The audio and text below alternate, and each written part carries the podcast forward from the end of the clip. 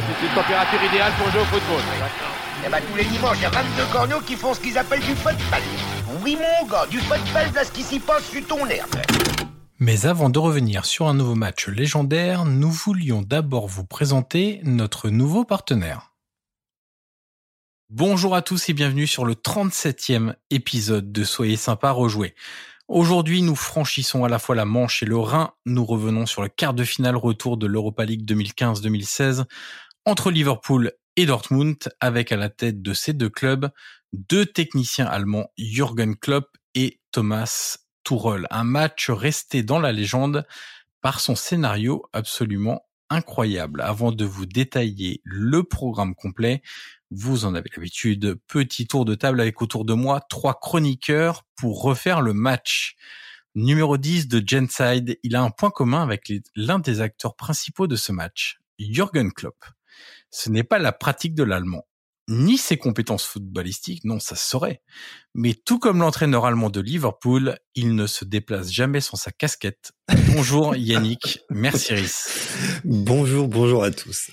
Analyste vidéo et podcasteur, on lui demandera s'il a révisé pour ce match tout le vocabulaire allemand à base de Gegenpressing, Doppelpass ou encore Ballbesitz. Bonjour Florent Tonuti. Pas vraiment, non. Salut Johan, salut à tous. Né dans le plus beau département de France, Lyon évidemment, il est surtout l'auteur du livre Jürgen Klopp de Mayence à Liverpool, Les secrets d'un succès aux éditions Talent Sport. Bonjour Alexandre Alain. Salut à tous, merci de m'accueillir. Et notre hôte du jour, il est journaliste, podcasteur et dénicheur de talents. Sa spécialité, nous parler de joueurs inconnus, la plupart du temps scandinaves, et nous dire trois ans après, tweet à l'appui. Vous voyez, je vous avais dit qu'il était fort. S'il était coach, il serait un peu clop. Il ferait progresser ses joueurs au rang de star, mais sans jamais en acheter. Bonjour Jürgen Crochet. Merci.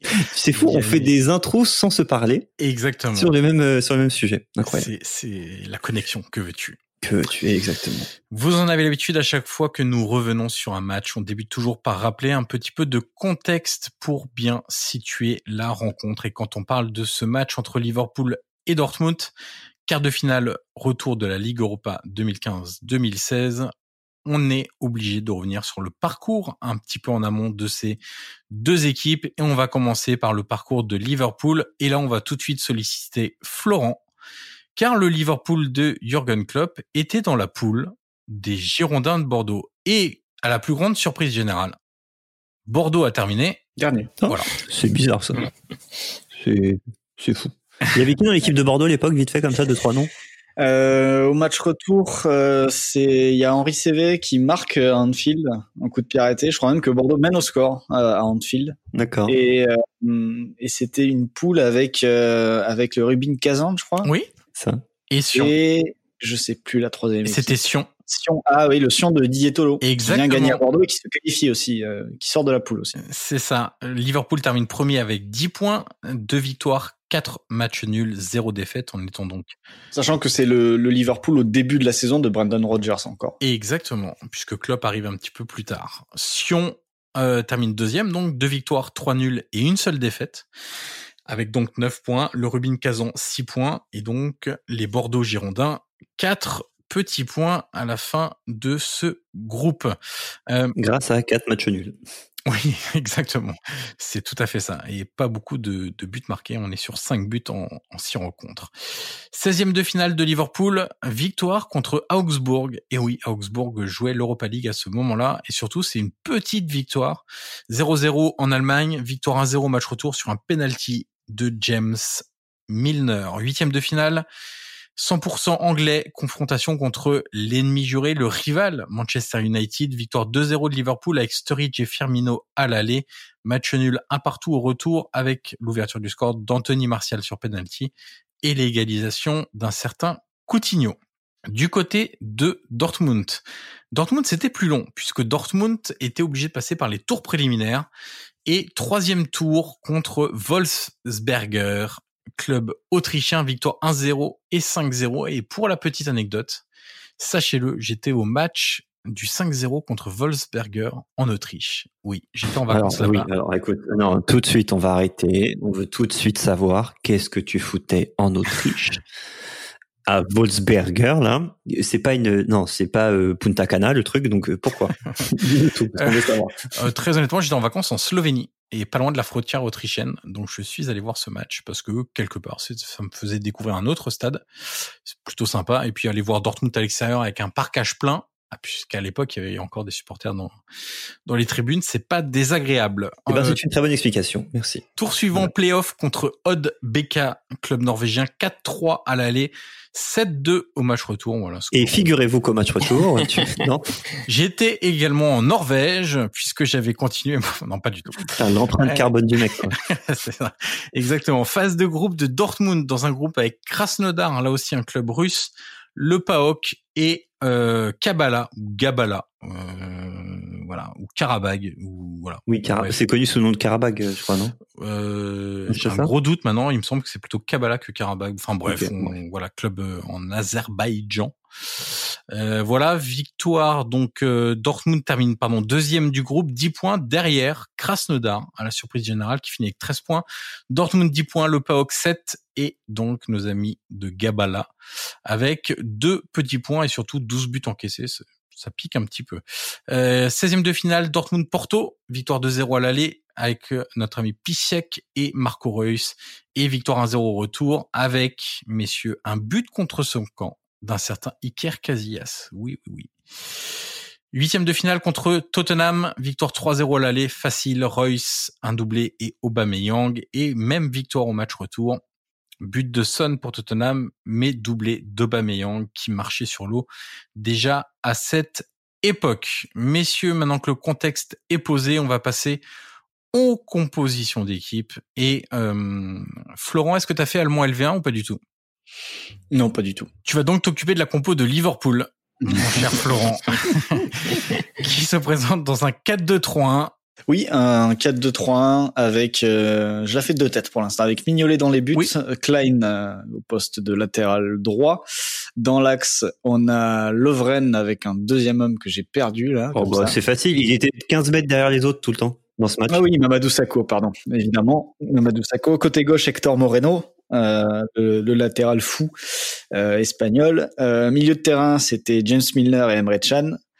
Et devant, c'était un 4-2-3-1 avec un Firmino numéro 10 à ce moment-là derrière Origi. Côté gauche, Coutinho, qui est très attiré évidemment par l'intérieur. Et Lalana aussi, côté droit, qui jouait pas mal intérieur pour faire des appels entre le central et le latéral. Et on aura toute l'occasion d'en parler dans ce podcast, mais quand on voit le banc des remplaçants de Liverpool ce soir-là, on mesure le chemin parcouru par le club anglais, puisque le banc... Tu regardes la défense.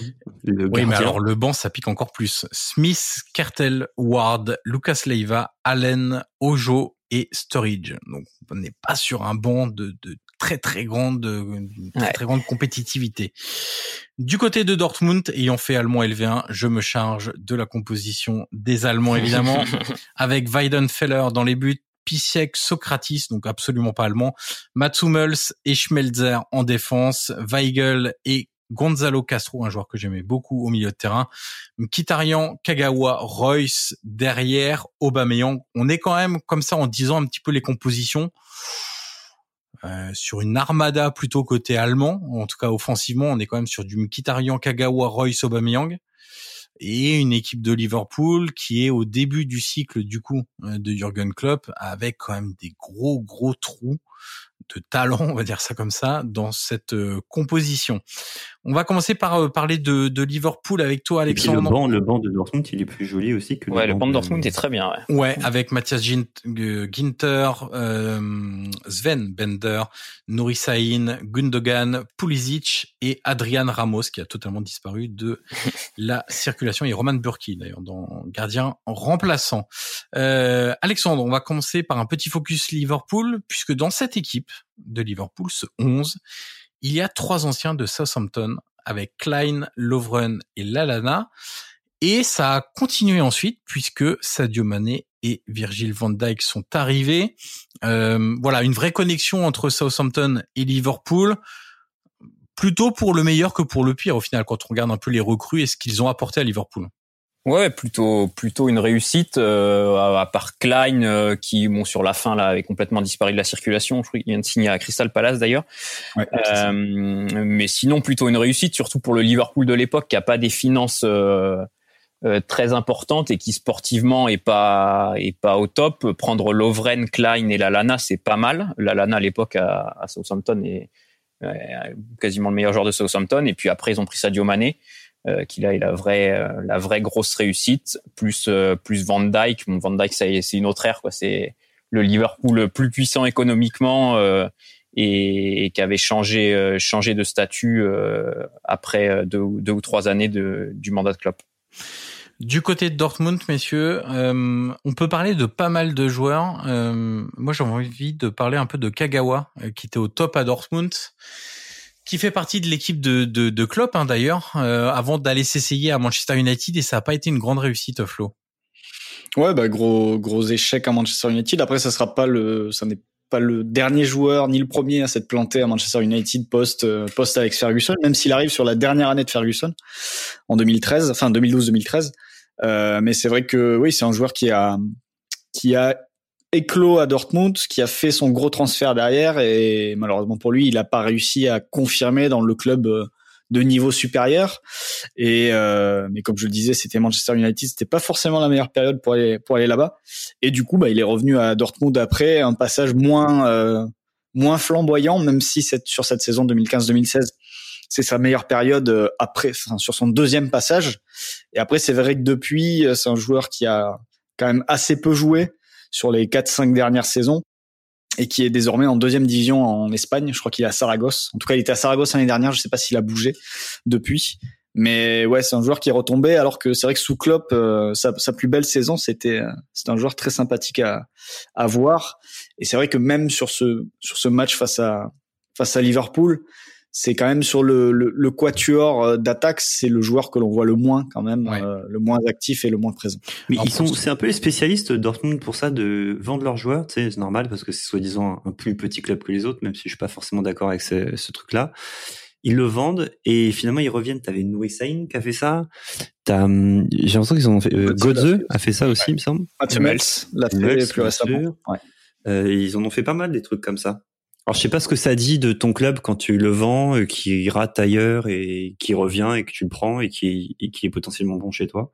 Après, le seul qui se démarque un peu peut-être, c'est Hummels, qui est pas oui, vraiment non fin de carrière. Voilà, c'est pas un échec au Bayern. Alors que c'est vrai que Götze au Bayern avec Guardiola, ça a été compliqué. Euh, D'ailleurs, c'est à se demander si les expérimentations tactiques de Guardiola et Götze n'ont pas un peu tué sa carrière. Je sais pas ce que t'en penses, euh, Flo, parce qu'il a essayé euh, faux numéro 9. voilà. Après, ah, il a eu de gros problèmes physiques aussi, aussi. Euh, qui l'ont écarté longtemps des terrains. Je pense aussi que ça, ça a beaucoup joué. Euh, après, il y a d'autres joueurs aussi de Dortmund qui sont qui sont un petit peu partis plus dans l'anonymat. On peut penser à Weigel, qui à cette époque 2015-2016 est peut-être un des milieux les plus hypés d'Europe. Ouais. Et a raison parce que c'est un excellent joueur sous sous Tuchel, mais c'est un joueur qui n'a absolument pas réussi à avoir la même influence quand Dortmund a changé de coach. Avec Favre, euh, ça ça n'a pas ça n'a pas matché. Et euh, je crois que Favre l'a même essayé en défense centrale avant que finalement Dortmund s'en sépare. Et aujourd'hui, il est à Benfica où je ne sais pas, euh, je sais pas ce, ce qu'il donne, mais euh, mais à l'époque en 2015-2016, c'est vraiment le, il est vraiment présenté comme le futur du milieu euh, du milieu allemand. Et en fait, on s'est assez vite rendu compte par la suite quand le coach a changé, que la philosophie a changé, que c'était un joueur qui qui avait besoin d'une philosophie très précise de jeu pour vraiment faire parler ses qualités et qu'il n'était pas compatible avec euh, d'autres projets euh, plutôt différents. Alors messieurs, on rentre définitivement dans ce match avec le menu tactique de Flo. Alors Flo, euh, on va parler du scénario évidemment avec Dortmund qui mène rapidement au score. Pourquoi Liverpool est en difficulté dans les premières minutes. Qu'est-ce qui explique côté Liverpool cette grosse difficulté et côté Dortmund qu'est-ce qui fait qu'ils arrivent à mettre en difficulté euh, Liverpool? C'est facile. Mamadou Sakho, bim, fin du podcast. Allez, hop, c'est réglé. même pas, même pas, même pas. Bah, en fait, euh, les, pro les premières minutes, euh, on a, on a le côté, euh, on a un peu le côté euh, face, ou en tout cas le mauvais côté euh, du, du football de Klopp quand il est au début de sa, de la construction de son équipe. C'est-à-dire qu'on a une équipe qui, qui beaucoup, qui essaie de presser, euh, qui, qui mais qui avec le ballon a un style de jeu très direct, très vertical. C'est on veut mettre la balle dans le camp adverse et derrière on va mettre plus d'énergie sur les deuxièmes ballons. Et, euh, et en fait, euh, cette énergie pousse aussi à la désorganisation un petit peu ce qui fait que à la perte de balle dans le camp adverse, euh, Liverpool n'est pas du tout organisé pour pouvoir presser à la perte et la récupérer rapidement. Et ça, c'est ce qui, c'est ce qui les, c'est ce qui les tue sur ces premières minutes. Ne les tue pas, mais les met en difficulté, on va dire, puisqu'ils vont revenir dans le match après. Et euh, et en fait, on va avoir par exemple euh, un, un Liverpool qui va passer côté gauche avec Coutinho et Moreno qui veulent combiner Moreno qui, qui fait un appel, euh, qui passe devant Coutinho et qui fait un appel vers, vers l'avant, sauf que Coutinho perd la balle. Et à ce moment-là, au moment où la balle est perdue, ben, il y a déjà Moreno qui est éliminé, puisqu'il est plus haut. Coutinho est éliminé, c'est lui qui vient de perdre la balle et qui vient de faire une mauvaise passe. À côté, les milieux, je crois qu'il y en a un qui s'est aventuré plus haut aussi, qui s'est projeté. Du coup, il n'y a pas de milieu aussi pour venir fermer directement la perte de balle. Et là, du coup, ben, Dortmund peut partir en transition. Or, à cette époque-là, Dortmund était quand même une équipe qui excellait dans, dans l'art de, de la contre-attaque et aussi de l'attaque placée. D'ailleurs, avec Tuchel, ils avaient un petit peu les deux. Mais, euh, mais avec Reus, avec Kagawa, avec Aubameyang pour prendre la profondeur et avec Mkhitaryan, tu pouvais ressortir la balle très, très rapidement. Et en fait, les deux premiers buts de Liverpool, euh, de Dortmund, pardon, ce sont deux sorties de balles consécutives à des ballons perdus dans le camp adverse euh, par, euh, par les Reds qui ressortent très vite. Et derrière, on a des situations d'égalité numérique et côté Liverpool, une défense qui n'a pas la qualité individuelle pour gérer ces situations d'urgence et gérer des 5 contre 5 et faire en sorte que ces situations dangereuses tournent à l'avantage de la défense. Ce que fait par exemple merveilleusement bien Van Dijk depuis que depuis qu'il est arrivé à Liverpool. Donc euh, donc voilà, en gros, une équipe euh, qui veut aller très vite vers l'avant mais qui perd la balle, qui n'est pas organisée pour la récupérer vite et qui du coup encaisse des transitions et eh ben ça fait 2-0 en 10 minutes de jeu face à face à une équipe de Dortmund efficace. Moi je rebondis sur ce que tu dis sur Van Dijk parce qu'on va parler de de Sako après on disait ça en rigolant mais c'est vrai qu'il est il est fautif sur les les trois buts. C'est quand euh, je me rappelle quand Van Dijk a signé à Liverpool euh, tout le monde s'est un peu excité en disant ouais c'est quand même c'est à l'époque le joueur le plus cher du monde enfin le défenseur le plus cher du monde et, et en fait quand t'expliques tactiquement le pourquoi du comment de Van Dijk et ce qu'il apporte dans une équipe euh, de Klopp tu dis ah mais en fait ce mec avait déjà tout prévu et, il avait très bien analysé ce qu'il lui fallait pour euh, faire son jeu à lui quoi. C'est ce type de défenseur là. C'est un peu comme Maguire quoi. ouais, c'est pareil. D'ailleurs, quand il a, plus cher après. Quand il a pas pu avoir Van Dyke euh, la première fois, Southampton avait dit euh, euh, Liverpool l'a contacté sans nous prévenir. attention, on peut porter plainte, etc euh, Liverpool n'a pas pris un autre défenseur. Klopp, il a attendu la, le mercato hivernal pour, euh, renégocier avec Van Dijk et prendre Van Dijk parce qu'il il savait que ça collait parfaitement euh, avec ce qu'il voulait faire. Ouais, c'était ça, c'est le. On en parlera après, j'imagine, mais c'est toute la structuration de de Liverpool dans le domaine des analytics et de la data, du traitement des, des statistiques pour le recrutement c'est ils étaient arrivés, je crois que en gros leur le fonctionnement c'était ils étaient arrivés au point où ils pouvaient savoir que s'ils recrutaient tel mec, ce mec-là allait pouvoir leur rapporter tant de points dans la saison. Et Van Dyke, c'était un des joueurs qui ressortait le mieux et c'est pour ça qu'il le voulait absolument. C'est comme quand Leicester avait recruté euh, Kanté et tout ça machin, c'est ils partent sur ces mêmes trucs-là, en fait? Alors je sais pas si c'est le même outil parce que très souvent les les à ce niveau-là, les clubs développent eux-mêmes leurs algos et font eux-mêmes leur, euh, leur, leur sauce en fait. Mais euh, mais oui, c'est un peu le, en fait. C'était une requête. Euh, c'est ça, ouais. Donnez-nous les milieux de terrain avec euh, telle statistique minimum tant de trucs, tant de trucs et en fait, quand t'es ressorti très haut dans ouais. dans le classement.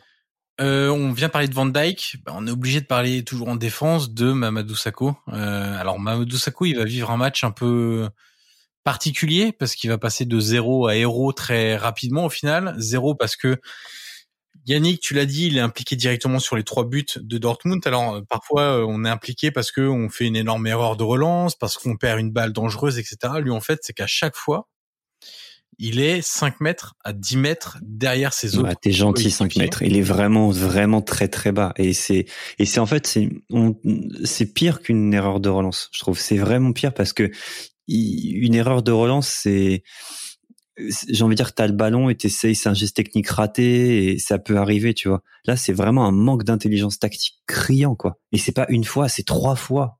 trois fois dans le match. Donc ça en dit long quand même sur l'intelligence tactique d'un joueur quand tu te fais manger trois fois, surtout que quand t'as en face Aubameyang, tu sais que c'est un mec rapide. Donc c'est peut-être aussi pour ça d'ailleurs qu'il est si bas. D'ailleurs. Ah, c'est ça, c'est la difficulté de quand t'es défenseur, que t'as une situation d'urgence à gérer, ce qui est le cas notamment des premiers buts où tu prends des transitions tu vas avoir ce réflexe de reculer, de reculer, de reculer, forcément. Et, euh, et c'est ce réflexe-là qu'il faut réussir à combattre, parce qu'à un moment donné, bah, tu tu vas pas reculer jusque dans tes buts, quoi. Et, euh, et c'est ça que Sako euh, a du mal a du mal à faire sur ce match-là. Et euh, c'est ça notamment qu'un mec comme Van Dijk sait, sait faire, ou qu'un mec comme Thiago Silva aussi sait faire. Même si on lui reproche de jouer très bas, c'est un gars qui euh, généralement sait gérer ce, ce genre de situation compliquée à la base. Sako est fautif sur les trois buts, mais Dortmund se crée énormément d'occasions, notamment en première période. Ils ont des situations, euh, ils peuvent en mettre, euh, ils peuvent en mettre deux ou trois de plus, et un peu à ça pour le pour le défendre entre guillemets un petit peu, même s'il est, il fait un match catastrophique défensivement. Lovren l'aide pas beaucoup, et sur son côté gauche, Moreno non plus. Moreno euh, très bon contre-attaquant, mais alors piètre défenseur, et, et du coup il était un peu souvent livré livré à lui-même.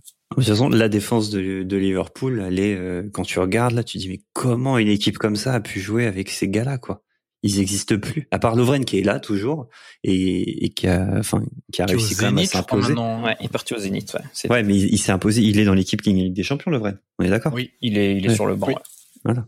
Mais Mamadou Sakho va réussir à être décisif dans le bon sens ce coup-ci pour son équipe, puisqu'on rappelle le, le scénario Flo 2-0 très rapidement pour Dortmund qui finit par marquer un but, c'est juste avant la mi-temps, si je dis pas de réduction du score. Euh, ouais, je sais même plus qui. Je sais même plus qui réduit le score. Oui, au retour des vestiaires, ouais, 2-0 à la mi-temps. Ensuite, euh, troisième but de Dortmund, et là on se dit c'est quand même ouais. plié. Voilà, puis 3-2, puis 3-3 grâce à Mamadou Sakho. Alors sur une action qui est très étrange parce que ça manque clairement de bah, d'agressivité en fait. Euh, euh, c'est toi Flo dans la préparation qui a me parlait de on ne fait pas de changement sur euh, euh ah oui ça c'est ouais, ouais, parce qu'en fait euh, donc il y a Origi réduit le score vers la cinquantième minute à peu près. Euh, Royce va mettre le troisième but des Reds juste avant ou juste après l'heure de jeu. Et, et en fait Liverpool réduit le score à 3-2 grâce à Coutinho. Et en fait le 3-3 c'est quand même sans doute le point de bascule de ce match à mon sens. Parce qu'en effet ça se passe sur un corner et on dit toujours l'adage, euh, on ne fait jamais de changement sur corner défensif. Et là, en fait, sur ce corner-là que vient d'obtenir Liverpool, euh, Tuchel décide de faire sortir Kagawa pour faire entrer Ginter. Et en fait, euh, quand vous revoyez l'action, vous voyez que Ginter euh, débarque dans la surface de réparation alors que le corner est en train d'être tiré. Quasiment, le, le, joueur vient de prendre son élan, il me semble. Et en fait, Ginter se place, mais très très vite et, euh, et Liverpool euh, et tu sens en fait qu'il est pas qu'il est pas forcément dans l'action. Il se place en zone euh, entre le premier poteau où il y a déjà des joueurs de, de, Dortmund en zone et dans son dos il y a un 4 contre 4 avec des joueurs en individuel. Et en fait le ballon euh, vraiment lui passe juste à côté et, euh, et en fait finit sur la tête de Sako qui la met qui la met au fond des filets alors qu'il y a un petit jeu d'écran entre Sako et Lovren pour pour que le français puisse se démarquer et, euh, et ouais, cette action-là, tu sens vraiment que Ginter euh, rentre, mais il n'est pas forcément impliqué. Euh, enfin, il n'est pas prêt à intervenir sur cette action et la balle lui passe vraiment juste à côté. Flo, alors juste avant, tu parlais du, du point de bascule sur ce troisième but. Juste avant, il y a un événement qui est important, c'est le coaching de Klopp, euh, qui change un peu son organisation et qui passe à un 4-4-2 losange avec Coutinho, du coup, qui se retrouve en numéro 10 et, qui, et Liverpool qui gagne en, en fluidité. Ouais, alors euh, c'est un 4-4-2 losange qu'on pourrait presque rapprocher du, de son 4-3-3 euh, d'aujourd'hui avec Firmino en faux numéro 9, Coutinho en numéro 10, qui est là pour faire jouer les deux autres qui vont plus peser sur la défense. Euh, il y, a, y, a, y, a, quand même des similitudes, mais c'est vrai que ce qui est très important dans cette bascule à la 62e, c'est le double changement. Donc, on a on a Allen qui rentre en jeu avec avec en même temps que Sturridge, et euh, pour des sorties de Lalana et de et de et de et de et de Firmino. Et donc voilà, on passe avec un milieu à 3 avec Allen, Emre Can et Milner et un peu plus haut donc on a Coutinho en 10 derrière Origi et Sturridge. Et en fait ce qui est très important tout en début de d'émission, je parlais de des problèmes de d'équilibre de Liverpool et de cette de ce jeu très vertical. donc on joue très direct dans le camp adverse on essaie de courir après la balle, de les récupérer, sauf qu'on n'est pas on n'est pas organisé à la perte de balle et on prend des transitions. Là, ce qui se passe, c'est qu'avec un joueur supplémentaire au milieu de terrain, ils sont plus obligés de balancer des ballons devant pour euh, franchir, on va dire, le milieu de Liverpool. Ils ont un surnombre dans cette zone-là, donc ils peuvent trouver des joueurs et remonter de manière plus fluide et de remonter via des passes courtes dans le camp adverse. Et à partir du moment où vous remontez avec des passes courtes, ben c'est tout le bloc qui peut remonter en même temps. Vous n'avez pas un bloc euh, étiré, vous avez un bloc compact et une fois que vous êtes compact dans le camp adverse, eh ben vous êtes beaucoup mieux euh, placé pour presser à la perte de balle et pour éviter les déséquilibres. en fait, c'est exactement ce qui va se passer. Alors que généralement, voilà, on dit bon ben on est mené, euh, il faut marquer deux buts pour revenir, on va faire rentrer deux deux attaquants, on va balancer devant.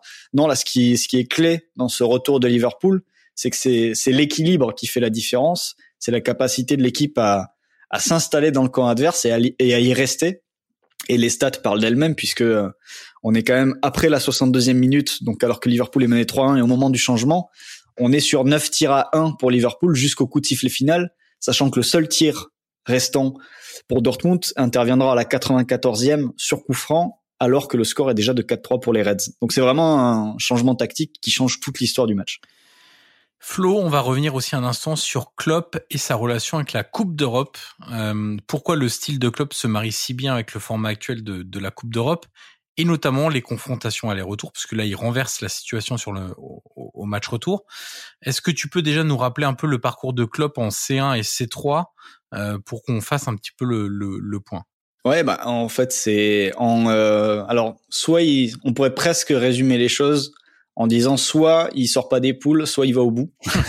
c'est quasiment ça. Ou il perd en finale. Ou il perd en finale, mais voilà, en finale il va au bout quoi, parce que après on est sur match simple, là on est sur euh, match aller-retour. Puisqu'en gros 2010-2011 il est en Ligue Europa, bon il sort pas des poules, il est avec le PSG d'ailleurs de de Comboiré à l'époque, il me semble. 2011-2012 ça sort pas des poules de Ligue des Champions. Euh, il sort derrière Marseille notamment, une défaite 3-2 lors d'une sixième journée face à l'OM. 2012-2013, cette fois ça sort des poules en tête alors qu'il y a quand même le Real, l'Ajax et Manchester City. Et ensuite, ça va éliminer le Shakhtar, Malaga et le Real Madrid lors de ce fameux euh, cette fameuse victoire avec le quadruplé Lewandowski en, euh, en demi-finale. Donc finale de Ligue des Champions face au Bayern 2012-2013. Après après cette date-là, c'est un petit peu compliqué pour lui pour continuer à Dortmund parce que bah, le, la taille du club fait qu'il va perdre des joueurs, il va perdre Lewandowski, il va perdre Götze, et euh, les remplaçants vont pas être au, au, même niveau, donc les performances suivantes en Ligue des Champions vont pas suivre, parce qu'en championnat ça ne va pas suivre non plus. Quart de finale de Ligue des Champions face au Real, une élimination, 3-0 à l'aller, 2-0 au retour quand même, ouais. c'était pas si loin. Et en 2014-2015, ça sort assez largement face à la Juve. Mais là, on était vraiment sur une histoire de, de fin de, de fin de cycle malgré une première place avec euh, pendant la, la, phase de poule avec Arsenal, Anderlecht et, et Galatasaray. Et ensuite à Liverpool, bah, il fait finale de Ligue Europa donc cette année-là. Et ensuite, il va faire finale Ligue des Champions face au Real, finale Ligue des Champions et victoire face à Tottenham. Et finalement, la défaite euh, de, de justesse un petit miracle pour l'Atlético Madrid. Donc euh, oui, c'est une équipe qui réussit. Enfin, le format aller-retour va très bien, je trouve, aux équipes de Klopp parce que euh, ce sont des équipes qui, alors une fois qu'elles ont maturé, évidemment qu'elles sont arrivées à, qu'elles tournent à plein régime, sont des équipes qui ont plusieurs vitesses. C'est-à-dire, euh, c'est, on, est capable de gérer un avantage, c'est-à-dire avec leur, euh, c'est une équipe qui peut se, qui peut se dire bon ben aujourd'hui on va juste, euh, on va laisser l'initiative à l'adversaire et on va parce qu'on a fait le boulot à l'aller et on va juste faire du du pressing, on va essayer piéger l'adversaire en, en, créant des, des, fameux les fameux pressing traps.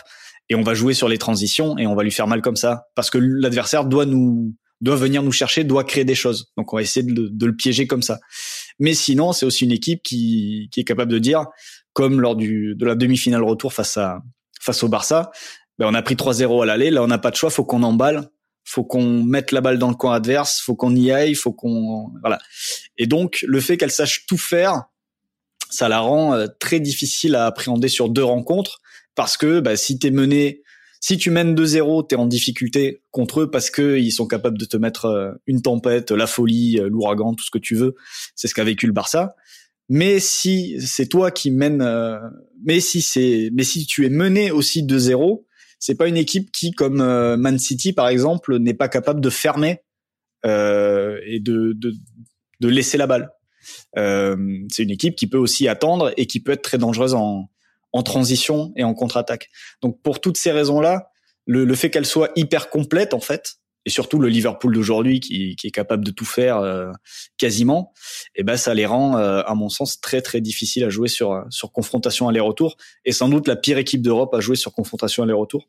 Euh, je pense que s'ils avaient été au Final 8, j'aurais pas été surpris qu'il qu soit allé au bout aussi. Et en tout cas, j'aurais bien aimé qu'il croise le PSG juste pour voir. Quoi. Alors, je reviens un instant euh, sur euh, la fin de son aventure à Dortmund. Euh, Alexandre, comment ça s'est terminé avec Dortmund? On sait que c'est monté très très haut en termes de d'émotion, d'amour, de relation avec ce club, avec les supporters, avec les joueurs. Comment ça se termine à Dortmund? Bah, comme Flo l'a dit, à la fin, c'est vraiment, la fin d'un cycle. La dernière saison, euh, ces joueurs sont usés. Il y a énormément de blessures. Ils font un début de championnat catastrophique. Ils sont pas loin d'être relégables à la trêve, je crois. Euh, et Klopp, en fait, décide avant même la fin de la saison. D'ailleurs, ils font une conférence de presse euh, avec le président le directeur général, je crois, au mois d'avril. Il annonce son départ avant même la fin de la saison parce qu'il dit qu'il est que pour lui, il est plus l'homme de la situation pour ce club et que euh, avec franchise, euh, il va pas, il va pas rester euh, pour rester et que le club a besoin d'un nouveau souffle. Lui, à l'époque, dit qu'il n'est pas usé psychologiquement, mais son plan de base, c'est de prendre une année sabbatique et finalement l'année sabbatique, elle va durer juste quelques mois parce qu'en dès octobre, il va reprendre il va reprendre du service à Liverpool, mais la fin de saison, il, sa dernière saison, il finit septième en Bundesliga ils perdent la finale de Coupe d'Allemagne contre contre Wolfsburg, mais c'est vraiment une équipe euh, une équipe en fin de cycle et un Klopp en fin de cycle. On a l'impression qu'il arrive plus vraiment à à se réinventer ou en tout cas trouver un petit truc pour que son équipe change un petit peu de, de façon de jouer. On a l'impression qu'ils sont un petit peu entêtés dans dans la façon de jouer qu'a qu fait leur succès, hein, puisqu'ils ont ils ont gagné deux Bundesliga, ils ont fait une finale de Champions. Mais mais voilà, lui avait besoin d'autre chose et Dortmund aussi.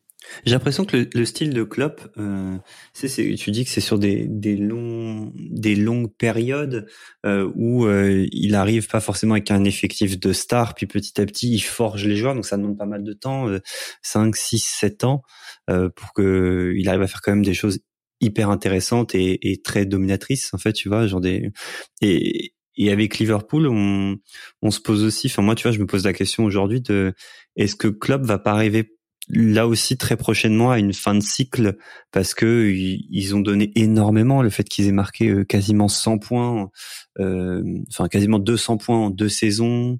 Euh, est-ce que est-ce que le style de club, enfin tu vois, une fois qu'il a fait tout ça, qu'est-ce qu'il peut faire de plus, tu vois? Il a pris des joueurs pas pas connus, il les a rendus stars, il, a gagné. Qu'est-ce qu'il peut apporter de plus aujourd'hui à son club? Est-ce qu'il a est-ce qu'il a pas besoin lui pour dans son style de, de changer? Bah moi j'avoue que je l'attends, je l'attends beaucoup cette saison en fait, parce que comme tu dis, euh, ils ont fait deux saisons à quasiment 100 points, donc euh, on peut pas euh, faire ça éternellement. Et puis toutes les équipes qui ont été ultra dominatrices, le Barça de Guardiola à un moment, ça, voilà, il y a eu une fin de cycle, tous les clubs, le Real qui a gagné trois Champions, et à un moment il y a, il y a eu une fin aussi. Là, je l'attends beaucoup. Euh, il a un petit peu renouvelé l'effectif, mais peut-être un peu moins qu'on ce qu'on pouvait s'attendre. Mais mais je l'attends beaucoup pour voir s'il peut continuer à insuffler cette fin, parce que le style de jeu qu'il demande, faut que tes joueurs aient. Et si tout le monde n'est pas à 110%, ton pressing marche moins bien. Euh, si ton pressing marche moins bien, c'est tout l'équilibre de l'équipe qui, qui se fragilise. Donc j'attends beaucoup là-dessus. Euh, il a quand même réussi à réinventer un petit peu, je trouve, son style euh, depuis un an et demi, un an et demi, deux ans. Liverpool est très bon euh, en contrôle de match, un petit peu moins depuis le début de saison, mais ils arrivent mieux à gérer leur temps faible. C'est pas toujours brillant. Ils marquent 100 points en championnat, mais il y a parfois des matchs où Liverpool est vraiment en contrôle. Mais, mais voilà, peut-être que l'arrivée de Thiago Alcantara va aussi, euh, il va peut-être proposer un petit peu autre chose. Donc j'attends beaucoup là-dessus parce que Liverpool a une équipe, en tout cas, pour euh, avoir un cycle de domination, euh, en tout cas en première ligue, pour euh, cette saison, voire deux ou trois saisons, deux ou trois saisons supplémentaires pour moi. Donc on va voir s'il arrive à, à créer une dynastie ou si là aussi ça va s'essouffler. Mais messieurs, avant de continuer, nous arrivons à la mi-temps de notre épisode. C'est donc le moment de laisser place à notre partenaire. On se retrouve juste après. Alors, on parlait du style de Klopp, euh, justement, dans ton bouquin, je rappelle le titre, Jürgen Klopp de Mayence à Liverpool, les secrets d'un succès. Tu parles beaucoup des influences de, de Klopp comme entraîneur. Il y a un personnage qui est central, très important pour lui dans sa carrière, c'est l'allemand Wolfgang Frank. Euh, Qu'est-ce que tu peux nous dire sur lui? Qui était-il? Euh, Quelle influence il a eu sur, sur Klopp? Et quels étaient les préceptes de jeu de Frank qu'on a retrouvés chez Klopp? En fait, ouais, c'est le c'est le mentor de Klopp, donc c'est un, un, joueur, un ancien joueur professionnel euh, allemand qui a aussi joué, euh, aussi joué aux Pays-Bas, à Alkmaar, si je dis pas de bêtises, c'est sûr que c'est Alkmaar dans les années 70. Et, et en fait, ce Wolfgang Frank a été l'entraîneur de Mayence euh, deux fois en 95-97 et ensuite c'est 98-2000, euh, l'époque où Klopp était joueur de Mayence et il se reposait beaucoup sur Klopp, qui était un des leaders du un des leaders du vestiaire. Et en fait, ce Franck, il était un petit peu révolutionnaire à l'époque en Allemagne parce qu'il était euh, adepte d'une défense euh, à 4 à plat, euh, pas de libéraux et d'un pressing très haut, très intense, ce qui à l'époque euh, était pas pas vraiment la norme la norme en Allemagne. Et en fait, Klopp a été choisi et est passé entraîneur parce que en 2000 en 2001, l'hiver 2001, Klopp était joueur et Mayence avait déjà changé deux fois d'entraîneur au cours de la saison, était mal classé. Et Christian Heidel, le directeur sportif de Mayence, cherchait un nouvel entraîneur. Et en fait, il s'est rendu compte, il s'est dit, mais ce groupe est trop marqué par l'influence de Franck, par ses préceptes de jeu. Et donc, il faut quelqu'un qui soit capable de, faire jouer l'équipe comme ça. Et il a dit, bah, le, seul qui est capable de le faire, ou en tout cas qui est capable de, de le faire le mieux, c'est Klopp. Donc, il a appelé Klopp. Il lui a dit, bah, écoute, est-ce que tu veux reprendre l'équipe? Et Klopp était en stage avec euh, ses coéquipiers. Il a dit OK, j'arrête ma carrière maintenant et je prends l'équipe. Donc en un coup de fil, il est passé de, joueur à entraîneur. Et c'est le Franck, c'est l'homme qui a le plus marqué Klopp. Il est décédé maintenant, Wolfgang Frank. Et parce que les principes de jeu euh, qu'il a inculqués à ce Maillan ont toujours été un peu le, fil rouge de, la carrière de Klopp. Même si Klopp dit qu'il est, s'est aussi beaucoup euh, inspiré des équipes de Saki. Il dit mes équipes sont à 10% celles de Saki. Il a, il a bouffé des, des, des vidéos euh, de séances d'entraînement de Saki, de, de matchs du Grand Milan. Euh, mais Franck est le, mais ouais, le, le, mentor de Klopp. Après, Franck, Franck descend de Saki aussi. Ouais, exactement. Son, son 4-4-2, mm. c'est celui de Saki, etc. c'est l'importateur du sakisme en, en, en Allemagne, un petit peu en gros. Ouais. Alors justement, on, parlait de Saki. Il y a une scène sympa que j'avais euh, vécue en, en, direct en 2013 lors d'un match de Ligue des Champions de Dortmund. Euh, à l'époque, c'était Sport Mediaset qui retransmettait le, le, match en Italie et Saki était le consultant star de Mediaset. Euh, et euh, Mediaset ayant les droits, ils avaient effectivement les interviews euh, des entraîneurs et de quelques joueurs à la fin du match qui passaient en zone flash, en zone d'interview. Euh, et euh, Klopp euh, n'était pas spécialement au courant qu'il y avait Saki sur le plateau de, Mediaset. Euh, et déjà, il était ravi de voir que Saki allait pouvoir parler du match qu'il venait de, de, faire. Et Saki avait dit à Klopp, tu as alors j'ai pas retrouvé de, de, de, quel match il s'agissait puisque j'ai que l'année euh, 2013 et donc j'ai j'ai pas le détail du match mais Saki avait dit à Klopp tu as réalisé un véritable chef-d'œuvre. Et Klopp avait répondu à Saki j'ai tout appris de ton Milan. Euh, et effectivement Saki euh, tu le disais euh, Alexandre Klopp a bouffé des, des, vidéos de Saki il a fait bouffer des vidéos de Saki aussi à ses joueurs ouais.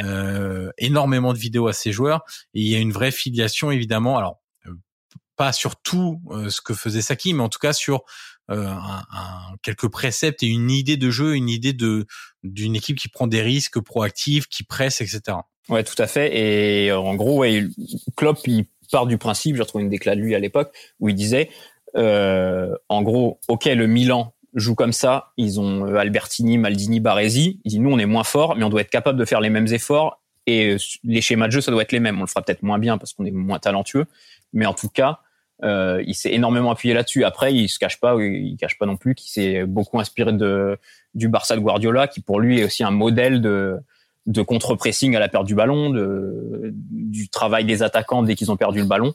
Donc c'est ces influences-là qu'on retrouve dans le jeu de club, comme tu dis, pas dans pas dans tout, mais il y a clairement des similitudes.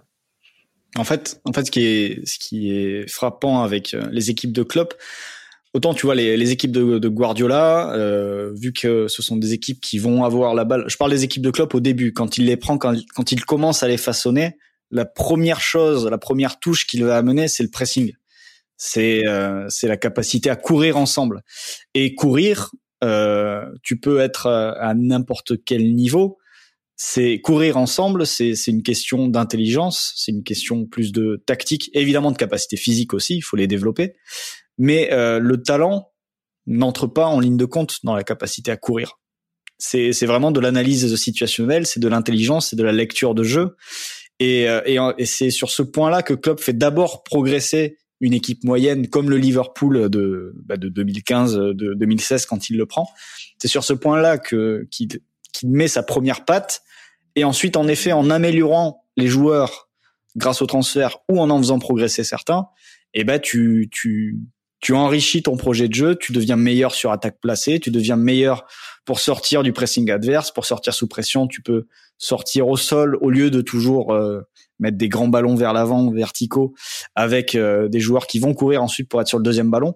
Mais la clé, à la base, c'est la capacité à courir ensemble et à, et à, et à être protagoniste de cette manière-là, malgré une équipe qui en effet a un déficit de talent au départ. Moi, justement, ma question, les gars, sur euh, sur Klopp, et tu disais genre sur son, j'ai besoin de vos avis de spécialistes sur son.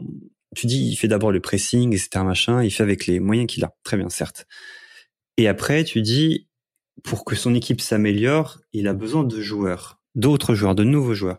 Mais Klopp, j'ai l'impression qu'il prend jamais les stars. Et pourquoi il prend jamais stars Qu'est-ce qu'il va chercher? C'est quoi qu'il va chercher dans ces joueurs-là? Parce que moi, je me rappelle de Mané, je le voyais à Sompton, je regardais la première je me putain, c'est vrai qu'il est pas mal. Il est vraiment pas mal ce gars-là, mais je voyais, tu vois, un joueur euh, qui joue à Sompton, donc j'arrivais pas à me projeter. Van Dijk, j'arrivais pas à me projeter à, à des niveaux comme ça. Comme c'est quoi son truchement de pensée pour se dire je veux tel type de joueur? Qu'est-ce qu'il va chercher comme type de joueur? Qu'est-ce qu'il va chercher comme talent? Euh, Parce que j'ai l'impression qu'il les façonne, il les fait devenir meilleurs joueurs du monde. Il n'achète pas le meilleur joueur du monde, alors qu'aujourd'hui Liverpool il aurait les moyens de les acheter.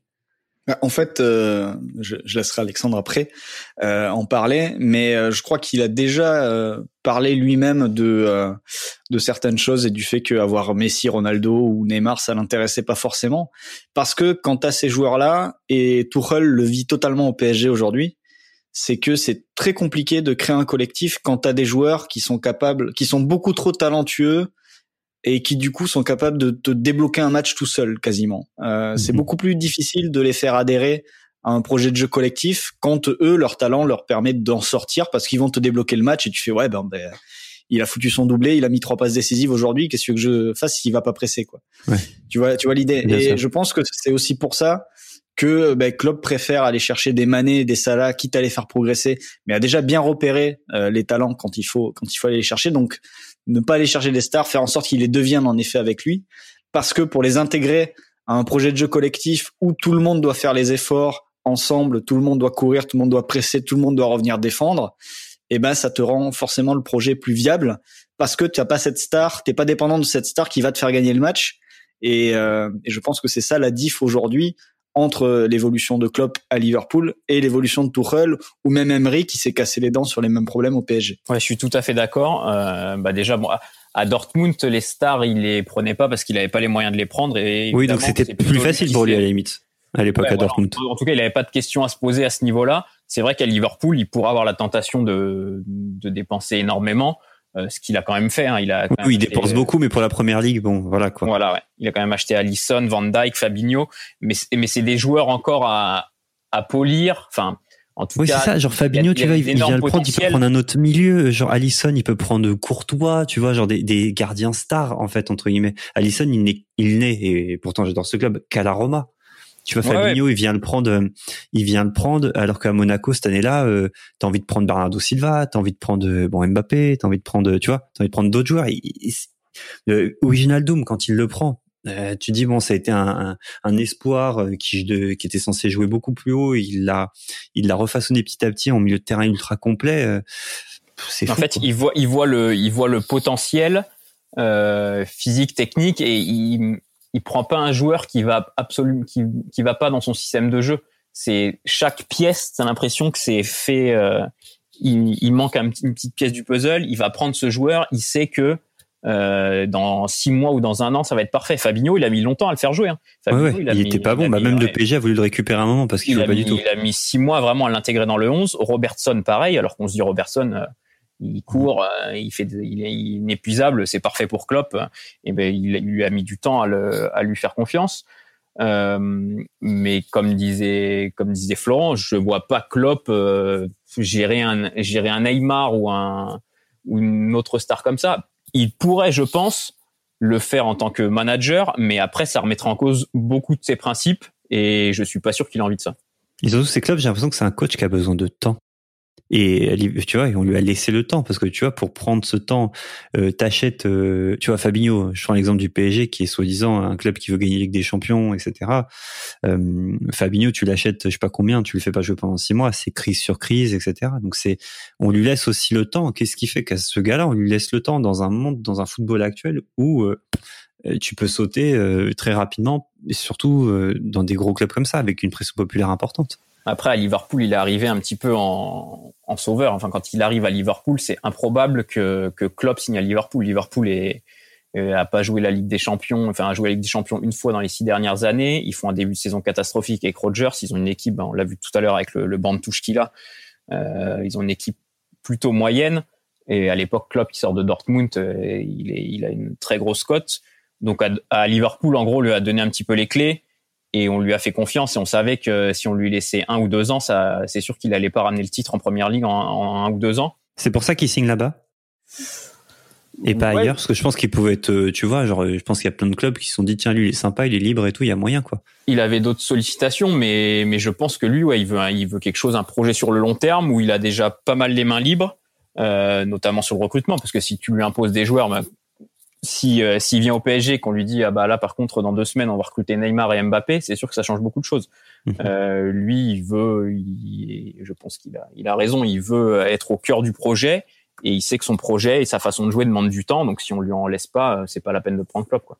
Euh, Alexandre, tu parlais de, du fait que Klopp, euh, a- Klopp pardon, a rejoint le Liverpool qui était dans un état euh, sportif et économique euh, compliqué. Est-ce que c'est l'une des raisons qui font que le aujourd'hui euh, les supporters sont très reconnaissants euh, envers Klopp d'être devenu à ce moment-là et donc du coup qui rajoute à ce un peu ce coup de foudre parce que on avait déjà l'impression du, du coup de foudre entre Klopp et, et Dortmund et là entre Klopp et Liverpool. Alors, évidemment, les résultats aident quand tu gagnes, t'es forcément plus apprécié que quand tu perds. Mais au-delà des trophées gagnés, il y a aussi quelque chose de qui est peut-être pas forcément palpable quand on n'est pas dans la ville de Liverpool. Cette relation qui unit Liverpool, la ville, les supporters, les dirigeants à ce à cet entraîneur étranger. Ouais, c'est sûr. Bah, euh, j'ai revisionné le, match contre Dortmund euh, dont on parle, et c'est et c'est pas très longtemps après l'arrivée de Klopp. Et déjà dans les tribunes, tu vois des banderoles euh, In Klopp We Trust, euh, déjà plein de choses à son effigie parce que tu vois que les gens s'identifient à lui. Et j'ai pour le livre, j'ai appelé pas mal de gens à Liverpool, des journalistes, des journalistes locaux. Et en fait, ils, ils disent que même les supporters d'Everton là-bas, ils aiment pas Klopp au niveau sportif, évidemment à cause de la rivalité, mais ils lui reconnaissent le fait qu'il donne une bonne image de la ville en fait, parce qu'il colle aux valeurs de la ville. Euh, il est, il est plutôt humble. Euh, il revendique des valeurs euh, assez, assez proches du peuple. Euh, dès sa première conférence de presse, en fait, il a, il a tout compris. Bon, c'était préparé. Hein, c'est un, un très bon communicant. Il, il a dit que c'était le, c'était le normal one. Donc, tu, ça veut dire que tu mets un petit tacle à Mourinho et en même temps, voilà, tu dis, bah moi, je suis un mec simple. Il a dit, moi, je viens de la forêt noire. Il dit, ma mère elle regarde la télé, elle doit pas comprendre ce que je raconte. Je suis un petit gars tout simple. Je vous promets rien d'autre que que du travail et, euh, et voilà. Et dans quatre ans, on va y arriver. Et en fait, il a, il a directement eu, euh, il a tapé pile dans le mille quoi auprès des auprès des supporters et auprès de, auprès du peuple de Liverpool. Mais après à Dortmund, c'était un petit peu le même style de club quoi. Il a pris un club en difficulté, un club très populaire, un géant un peu endormi et, il a fait il avait appliqué la même recette et, et là à Liverpool à Liverpool tout concorde. Il a son il a son effigie en un grand portrait de lui en ville. Euh, tu visites Anfield, la voix qui te fait visiter Anfield, c'est Klopp. C'est Klopp qui parle. Donc il incarne en fait carrément le club maintenant. elle est où, est où la douille avec Klopp? Je suis en train de chercher parce que tu vois, il a l'air parfait, il est gentil, les machins, il est bon coach, etc. Il y a bien des défauts, ce mec. Il est pas gentil avec les arbitres. Oui, mais ça c'est une qualité, ça. mais... non, mais du coup, elle est où la, entre guillemets la, la, douille Enfin, la douille, j'exagère avec ce, ce truc-là. Genre, c'est quoi? Son, son défaut C'est il a bien des limites, ce mec.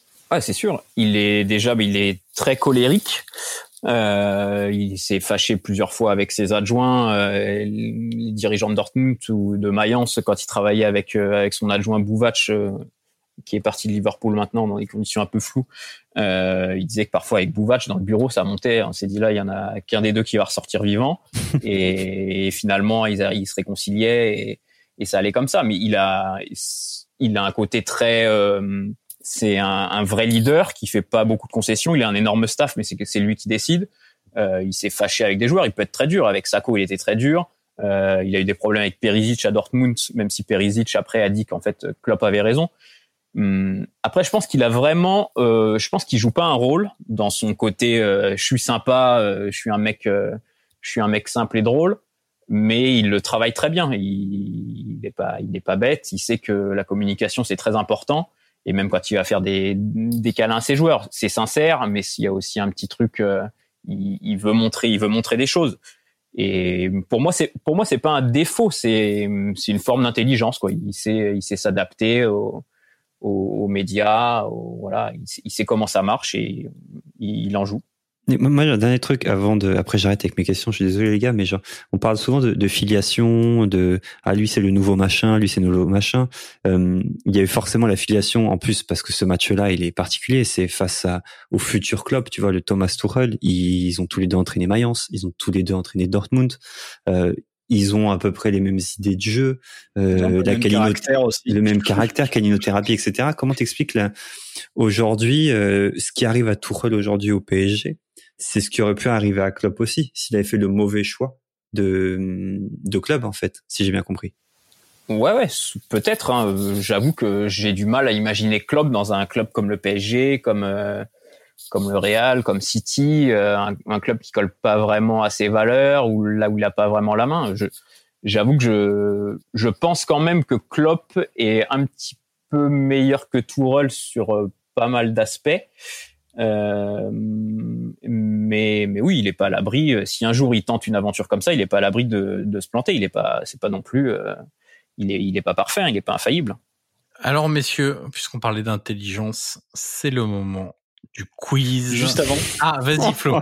Juste avant, par rapport à, ce que disait Alexandre à l'instant, moi la grande question que je me pose, et c'est pour ça comme lui que j'attends beaucoup de cette saison de Liverpool, parce que euh, l'an dernier ils ont tout gagné. Enfin, ils ont pas gagné la Ligue des Champions, mais voilà, il est resté sur euh, en deux ans, ils ont gagné tout ce qu'ils avaient à gagner, quoi. Les gros. ils ont gagné ce qu'ils voulaient gagner. Ils voulaient gagner Ligue des Champions, Première Ligue, et, ouais, et, et, et du coup, euh, trouver, réussir à maintenir le niveau de performance de l'équipe euh, S'il réussit à le faire cette saison, je pense déjà que ça serait une grosse performance parce que je serais pas surpris qu'il y ait un relâchement, etc. D'ailleurs, on le voit un petit peu cette année euh, et même lors du restart. Ouais. La manière dont la défense a géré certaines situations, tu te disais ouais les mecs sont un petit peu au ralenti, mais on se disait bon bah c'était le restart, ils étaient déjà champions. Et là tu vois que c'est resté quand même un petit peu. Donc à surveiller ça.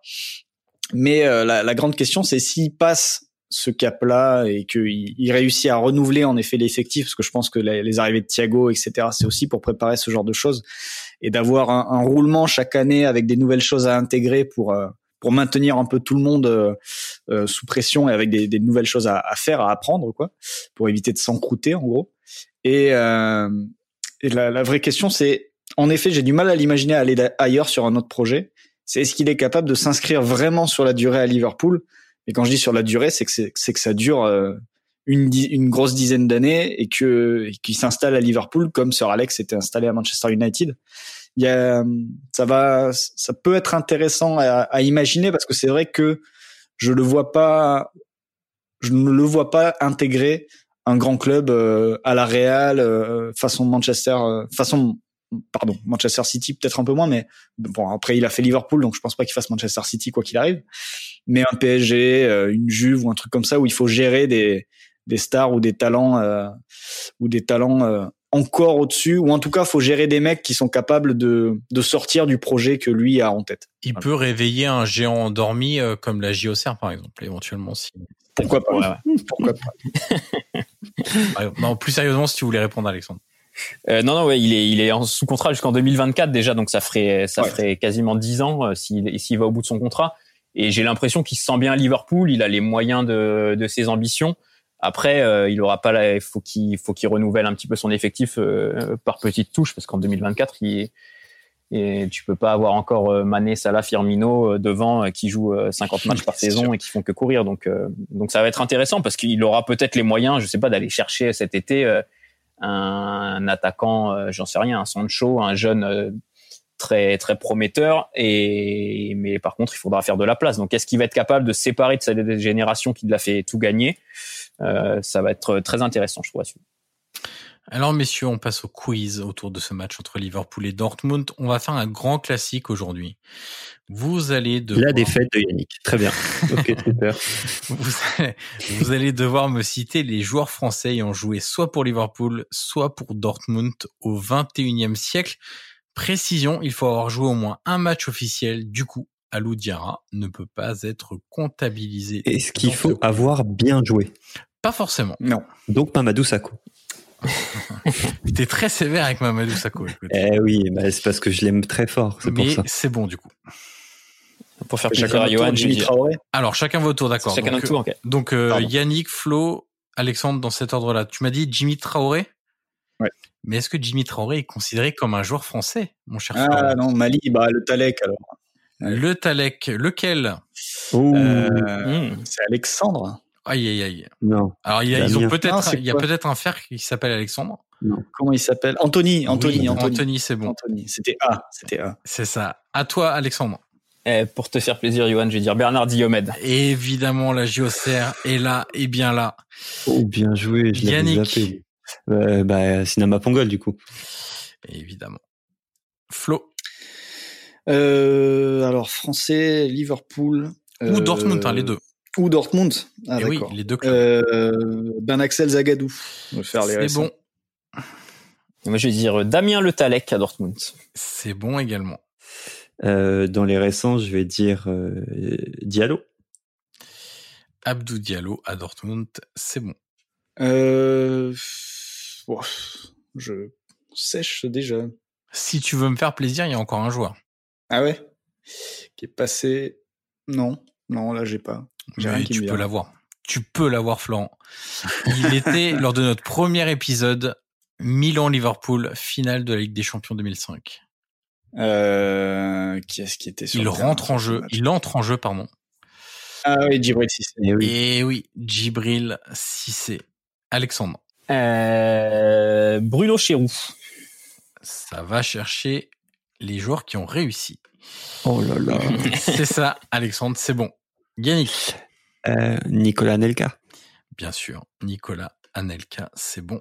Flo. Alors, qui est-ce qui est allé à Dortmund? Euh... Un joueur il n'y a pas très très longtemps. Ah oui, oui, non, ils en ont, ils en ont chopé à quelques-uns euh, assez récemment. Euh... C'est le dernier des récents.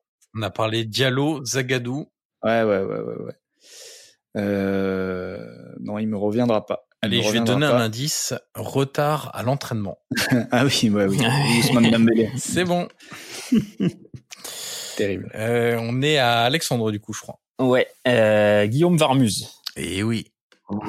Oh c'est le là dernier là. de Dortmund, messieurs. De Liverpool euh, Non, de Dortmund. Oui, bah oui, de Liverpool deux. aussi, oui, c'est vrai. Mais donc, du coup, je l'ai mis dans la catégorie Dortmund. Oh là là. Pas Arsenal qui l'a joué. Ah, oui, si, que, si, ah, raison. Ouais, parce que là, vous me faites douter. J'étais en train de vérifier la fiche de, de Varmuse en me disant Liverpool. Euh... Ah, c'est Arsenal, ouais, ouais c'est Arsenal. Exactement. Sans jouer, par contre. Il n'a pas joué un match. Exact. Euh, donc, Liverpool, il y en a d'autres. En fait, j'ai plein de joueurs qui sont mais passés en Ligue 1, mais qui à... sont pas français. Non, qui a dit euh, Varmuse C'est Alexandre. Donc là, du coup, c'est Yannick, je crois, non? Oui, c'est ça. J'ai essayé ouais. de passer mon tour, discretos. mais... je t'ai pas oublié, Yannick. Euh, là, on rentre dans le dur. À Liverpool, attends. 5. J'ai pas trop 4, là. 3. 2. J'ai pas. Florent, est-ce que tu en as un? Euh, immédiatement, non. Là, j'ai toujours rien qui me vient. Je veux bien des indices. Je suis vraiment mauvais là sur celui-là. Alors, on va faire un dernier tour avec Alexandre pour voir avant de vous donner des indices. J'ai David Ngog Aïe, aïe, qui a aïe. marqué un là but là, contre United. bien David. Ngog. C'est bon. évidemment. Alors maintenant, je vais donner des indices chacun votre tour. Yannick. Yes. Yannick, Yannick, Yannick. Bon, Euh, difficile. Celle-là, ça doit pas être euh, Je suis en train de réfléchir facile, au là. plus difficile. tu sais que le plus dur, c'est peut-être celui que je vais trouver. hein. Euh, si je te dis que dans la liste des 1, 2, 3, 4, 5 joueurs qu'il vous manque, il y a deux gardiens. Charlie Tange. Il n'est pas français. Bah, si, il a les deux nationalités. Ah, Peggy Arfexad. Oh là là, ça vient de très loin, Ah oui. mais c'est bon. Peggy Arfexad. Je vais vous donner sa carrière. Lille, Lens, Lille, Lens, ouais. Leicester, Liverpool, Stockport, Coventry, Notts County, Notts Country, pardon, et Olympique de Marseille. Alors, je sais pas si la fiche Wikipédia est à jour, mais de 90 à 2005, on est en dessous des 50 matchs joués. Liverpool, ouais, j'ai même pas le souvenir qu'il Alors, ait joué. pour ta gouverne, monsieur Johan Crochet, Charlie Tange est né à Bobigny et il a la double nationalité. Oui, donc mais ça on compte. parle que de la nationalité sportive, mon cher. comme Jimmy tout à l'heure. Exactement. Eh bien, je peux te dire qu'il a joué en équipe de France Espoir. Oui, mais là, Donc, voilà. donc tu es pas loin de prendre un deuxième carton jaune, mon cher Yannick, et de virer au rouge. Euh, Alors, je le sais deuxième gardien, par contre, Ouais, l'autre Euh, gardien, est-ce que vous l'avez? Liverpool ou Dortmund? Tu l'as, Alexandre? Liverpool. Je crois, c'est pas Patrice Lu- Luzzi, Luzzi. Oh, c'est euh, magnifique. Patrice Luzzi. Ah oui, c'est vrai. Euh, Alexandre tira faire pipi dans un bocal après. Parce que là, on est d'accord qu'il y a contrôle Ah, c'est- antidopage. C'est le Ben Johnson du. On va faire des quiz. Il vous manque trois joueurs, messieurs. Alors, en indice, en indice, en indice, est-ce que je vous fais un carrière sans... Ouais, je vais vous faire ça. Si je vous dis, attention, Montpellier, Liverpool, Bastia, Rennes, Espagnol Barcelone, Rangers, Portsmouth, Lens, Kaiserslautern, Southampton, Oh là. Birmingham, quoi. Atromitos, C'est le même joueur, ouais, Dundee et Béziers. Ça n'a aucun sens. Voilà. C'est un rugbyman? Non, non euh, trois sélections en espoir. Euh, Il a la moitié des clubs. Il a fait Bastia, Lens, Liverpool. Liverpool, Bastia, Rennes, Espagnol, Rangers, Portsmouth, Lens. Cyril Roll? Non, Kaiserslautern, Southampton, Birmingham. Cyril Roll, il joue pas en Angleterre à un moment? Euh, Je sais pas, mais alors, c'est pas si la c'est- question du quiz. Non, en tout cas. Si c'est que les. euh, le truc, c'est que sur les clubs français, mais je, je, je l'imagine pas partir aussi loin après. Allez, tente. Euh, Non, moi c'était Pierre-Yves André, mais je pense Non. pas que ce soit lui. Alors, c'est un Il est arrière resté en gauche. France. Un arrière gauche. Un arrière-gauche. À Montpellier. Ouais. Euh, non, c'est pas lui. C'est pas un peu. Alors- C'est récent Non, c'est euh, ancien, c'est début des années 2000. Je me demande même s'il n'est pas dans la liste des joueurs qui gagnent la Ligue des Champions. Il faut une apparition pour ça. Est-ce qu'il l'a 2005? fait Ouais. Mais non. Le mec là qui est passé par Béziers et tout? Non, il était en prêt cette année-là. Donc, il était en prêt aux Rangers. Montpellier, Bastia, Rennes. Ah, messieurs, je vais obligé de Liverpool. donner la réponse. Un arrière gauche. Lens. On y reviendra plus tard. Un autre arrière gauche Ok. qui a joué en équipe de France.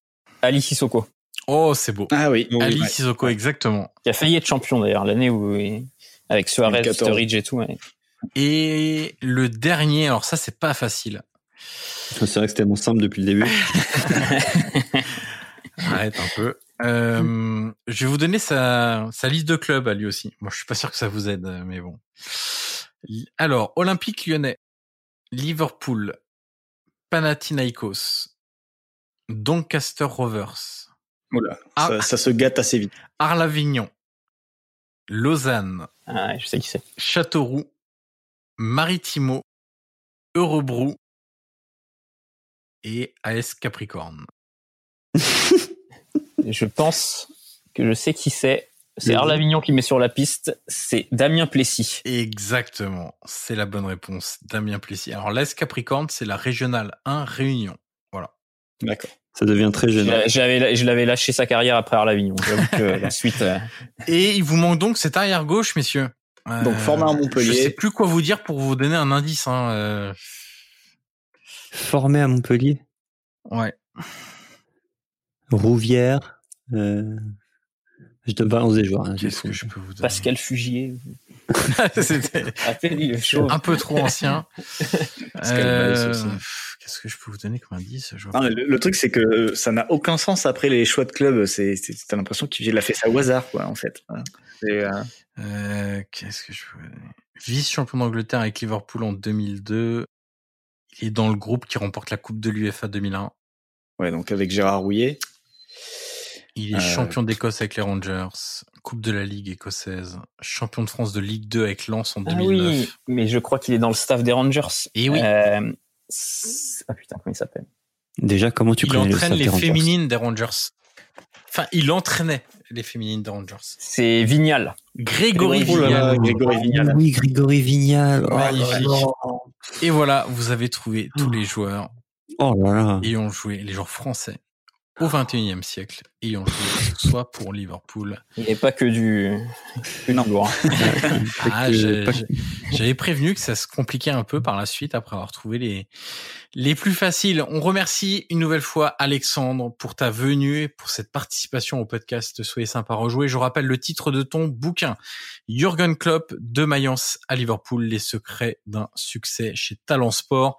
Un conseil, foncez si vous avez aimé les épopées européennes de, de Liverpool ces dernières années, si vous aimez le style de Klopp, à la fois le style sur le terrain mais hors terrain, si vous aimez les casquettes comme Yannick et Jürgen Klopp.